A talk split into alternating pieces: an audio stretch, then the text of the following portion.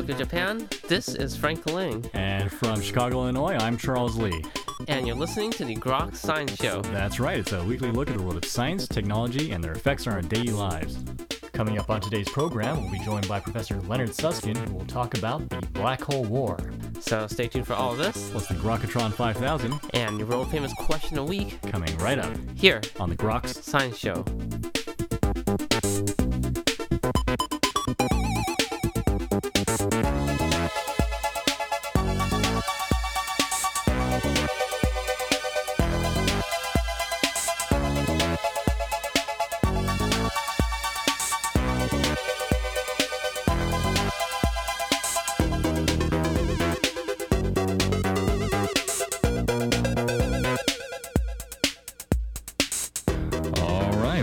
To the Grok Science Show.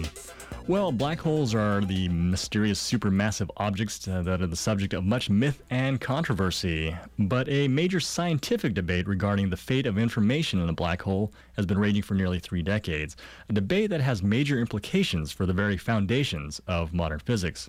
Well, joined today to discuss this issue is Professor Leonard Susskind. Professor Susskind is the Felix Bloch Professor of Theoretical Physics at Stanford University.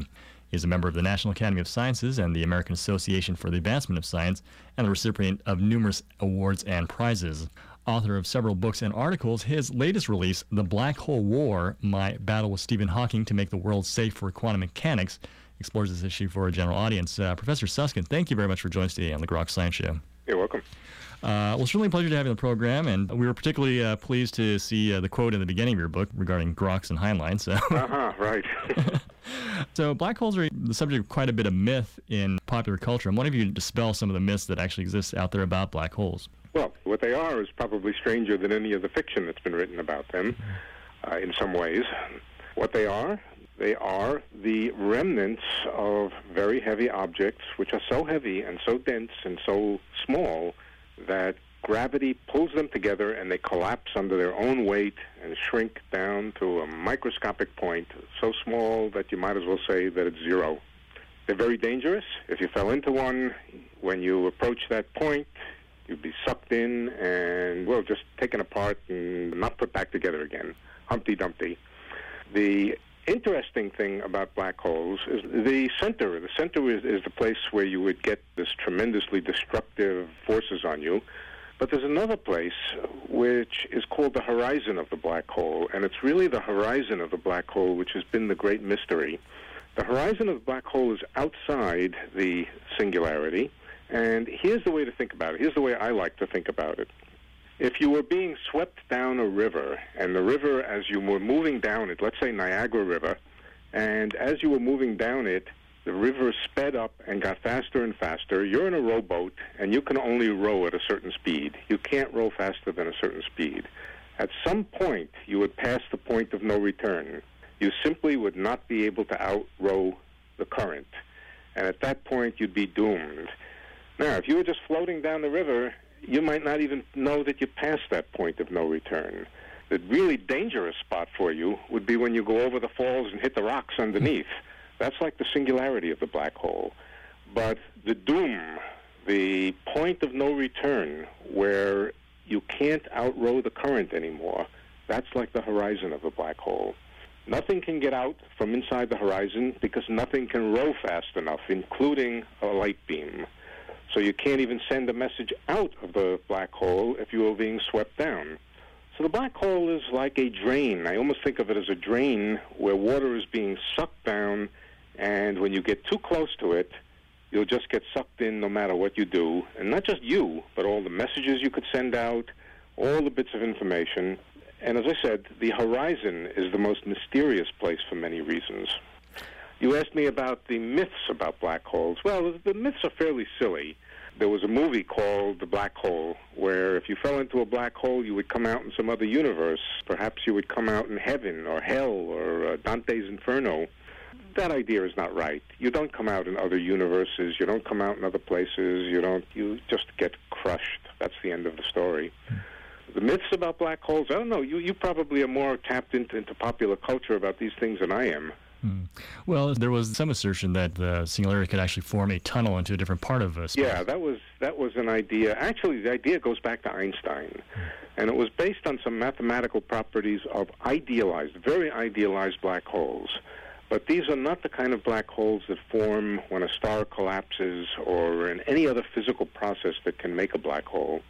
So, yeah, there was a mathematical reason that Einstein himself uh, was aware of, that in a certain sense black holes can be thought of as tunnels, but not in any real sense, and you can't cross those tunnels. The tunnels open up and close much too fast to be able to cross, and so there's no reality to the idea that you can fall in and come out in another place by going through a tunnel. That, I think, no physicists believe. Well, very few physicists believe that. Other myths, that if you did fall through such a tunnel and come out in the other place, you could use it to make a time machine, all kinds of things. These don't seem to really be part of the mathematics, the real mathematics of black holes. So in some way, they're less exotic than the science fiction movies would have them, but they have their own really strange properties that finally beginning to grope with or gra grok with properly. The book actually talks a lot about a particular debate regarding uh, what happens to information as it goes into a black hole. Yeah, well, of course, it all went back to a question that Stephen Hawking asked. Stephen asked the question whether information, we have to talk about what information is, but uh, information is just uh, what's in a book or what's in, uh, you know, the things that distinguish one thing from another. You throw in my book or you throw in somebody else's book. Those are two different pieces of information. According to Stephen, because things get sucked into a black hole and because they can't get out, that information is permanently lost to the outside world. Now, Stephen also, he was the pioneer who understood that black holes eventually evaporate. So he came to the conclusion, if the information falls in and it can't get out, and the black hole eventually disintegrates, just uh, radiates away its energy, somehow, somewhere along the line, information was lost. Information, or the distinction between things, can never be reconstructed. Well, that's a violation of one of the most fundamental principles of physics. It's called reversibility, or it's called the conservation of information. And what it says is that, in principle, if you were to be careful enough and you were to be uh, sufficiently precise, you could always reverse the motion of every particle in a system and reconstruct what you started with. Something like this. Supposing you had a bomb. And you start with a bomb in a laboratory someplace. You explode the bomb, and what goes out is a whole bunch of particles, electrons, photons, protons, neutrons, and they go scattered all over the place, making a tremendously big mess. You think that you've lost memory of what that bomb was like when it exploded. However, according to the most fundamental principle of physics, if you were to take every particle and reverse its motion and run the whole thing backward, guess what? It would reassemble the bomb. Hawking said that won't be true of a black hole. If you run a black hole backward, all the particles that come out of it, all the radiation that come out of it, eventually reverse them and start them moving inward again, exactly the opposite from the way they were moving. You wouldn't get back the star that the black hole formed from. You would just get more featureless, dull radiation out. So his view was that information, whatever formed the black hole, whatever created the black hole, is really just completely lost.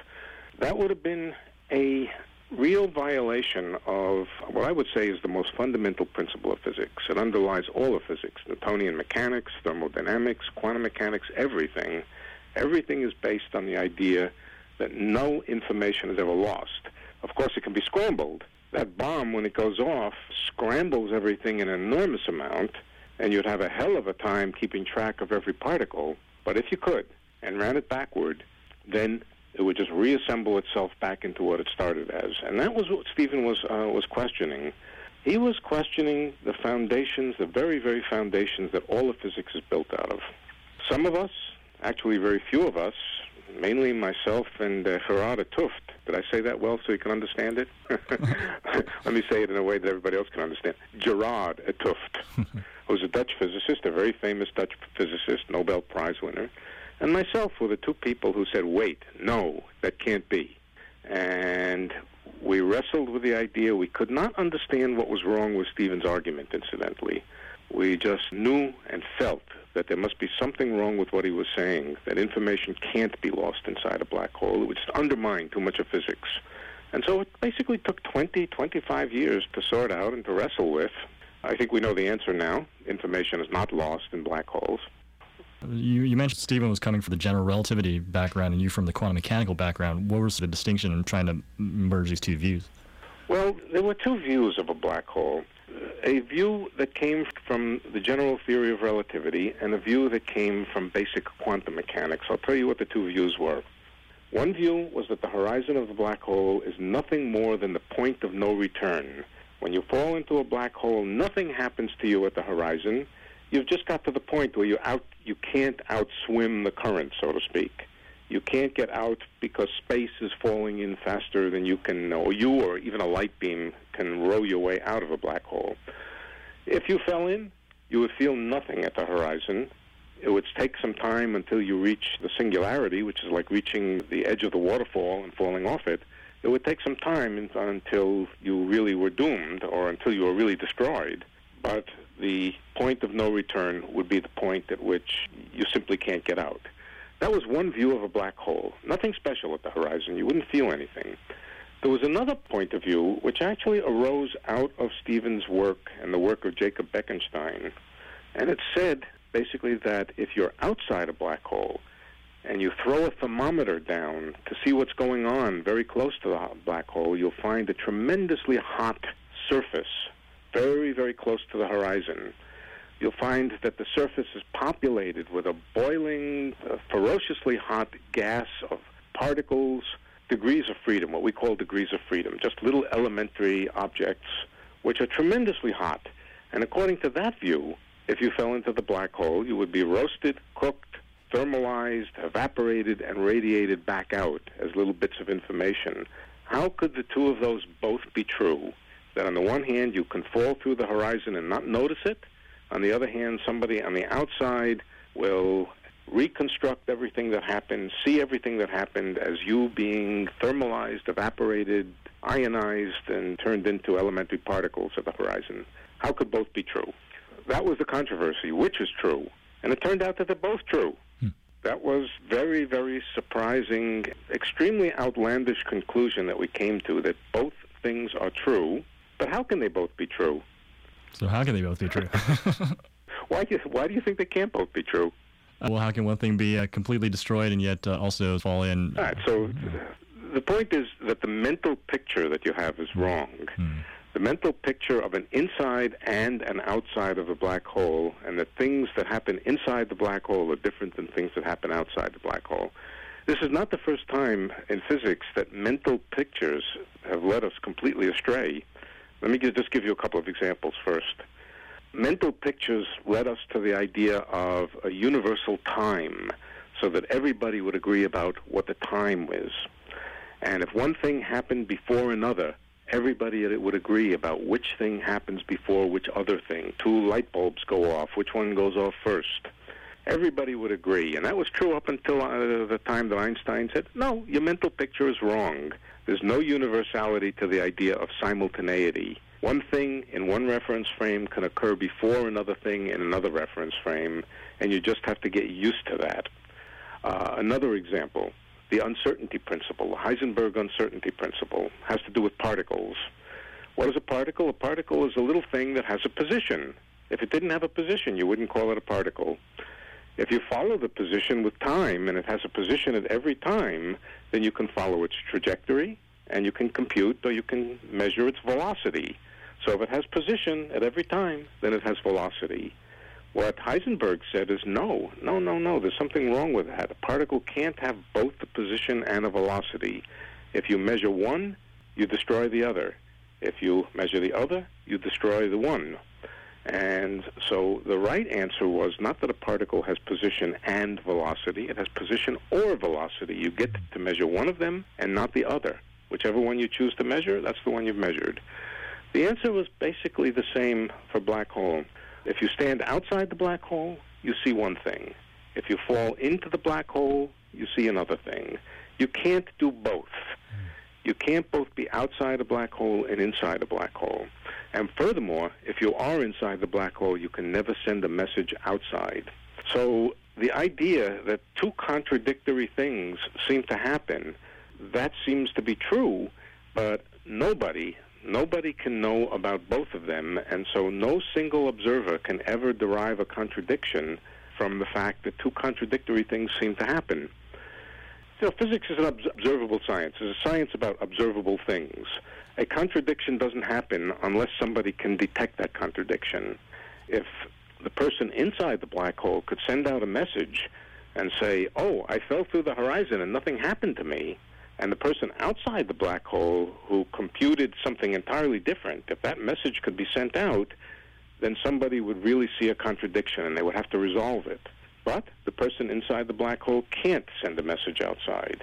And so the result is that nobody has a contradiction, just a mental picture which was defective, that there's an inside and that there's an outside, and that you have to be able to make sense, that the person outside has to be able to make sense of both inside and outside. It just isn't the way it is.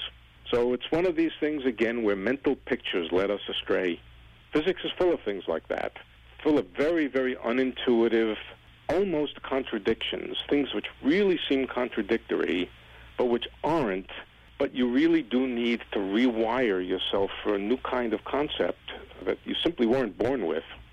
Our brains were designed by Darwinian evolution for a world of rocks and slow motion, a world of ordinary objects, and they, we really do get led astray when we push our ideas into domains where evolution didn't design us for. Mm. Things that are so small that quantum mechanics matters, things that are so fast that the speed of light matters, things which are so heavy and dense that they become black holes. We just weren't designed to grok them. The result is that we often have very, very wrong mental pictures. We have very, very wrong mental pictures about the idea of information and where it's located. We have the idea that two observers, two different people, would always agree if something was outside a black hole or inside a black hole. But it turns out not to be the case. It turns out that there's a vast amount of ambiguity and confusion about where a given event takes place, depending on who's watching it. And certainly I think the most mind-bending thing about the implications of this is that proposed something called a holographic theory. Yeah, that turned out to be the real bizarre thing. You can think of it this way.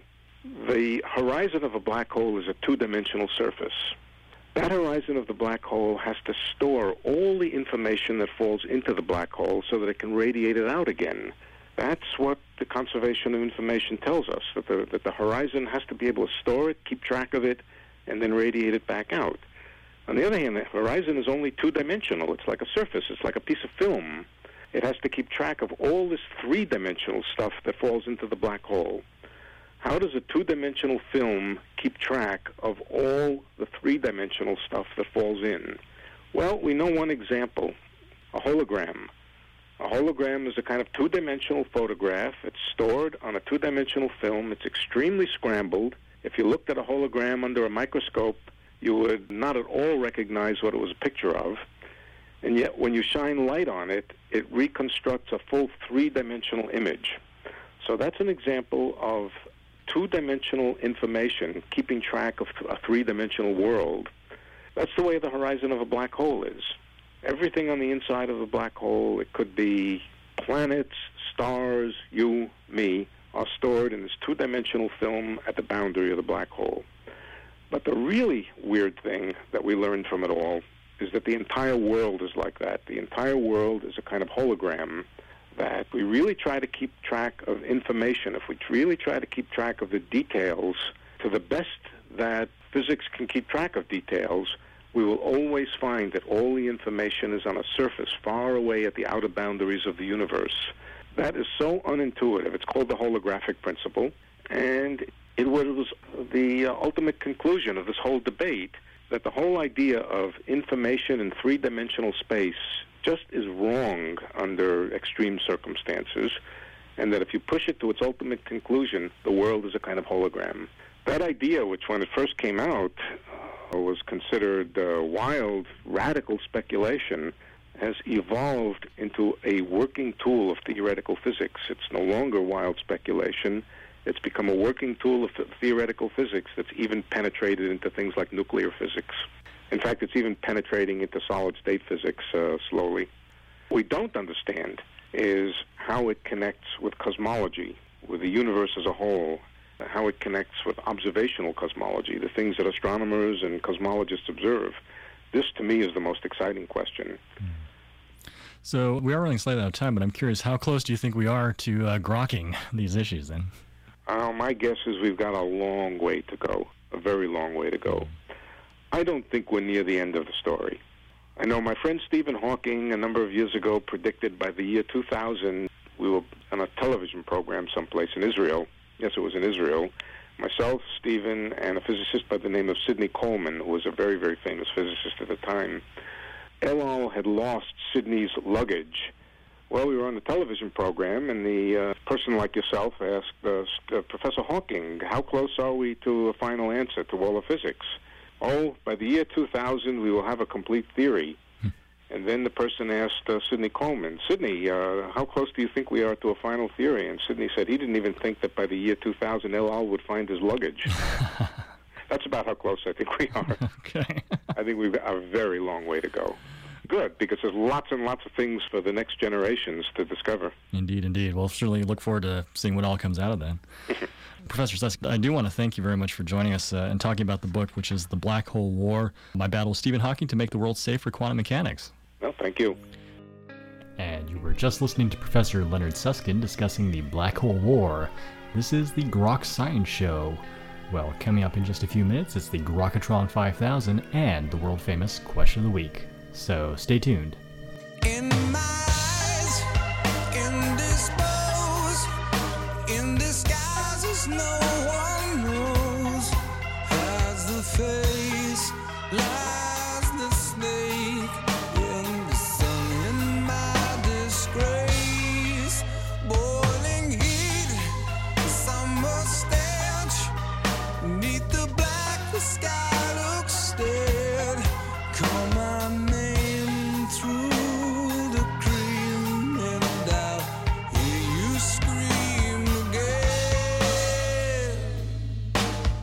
Black hole sun, won't you come, wash away the rain? Black hole sun, won't you come, won't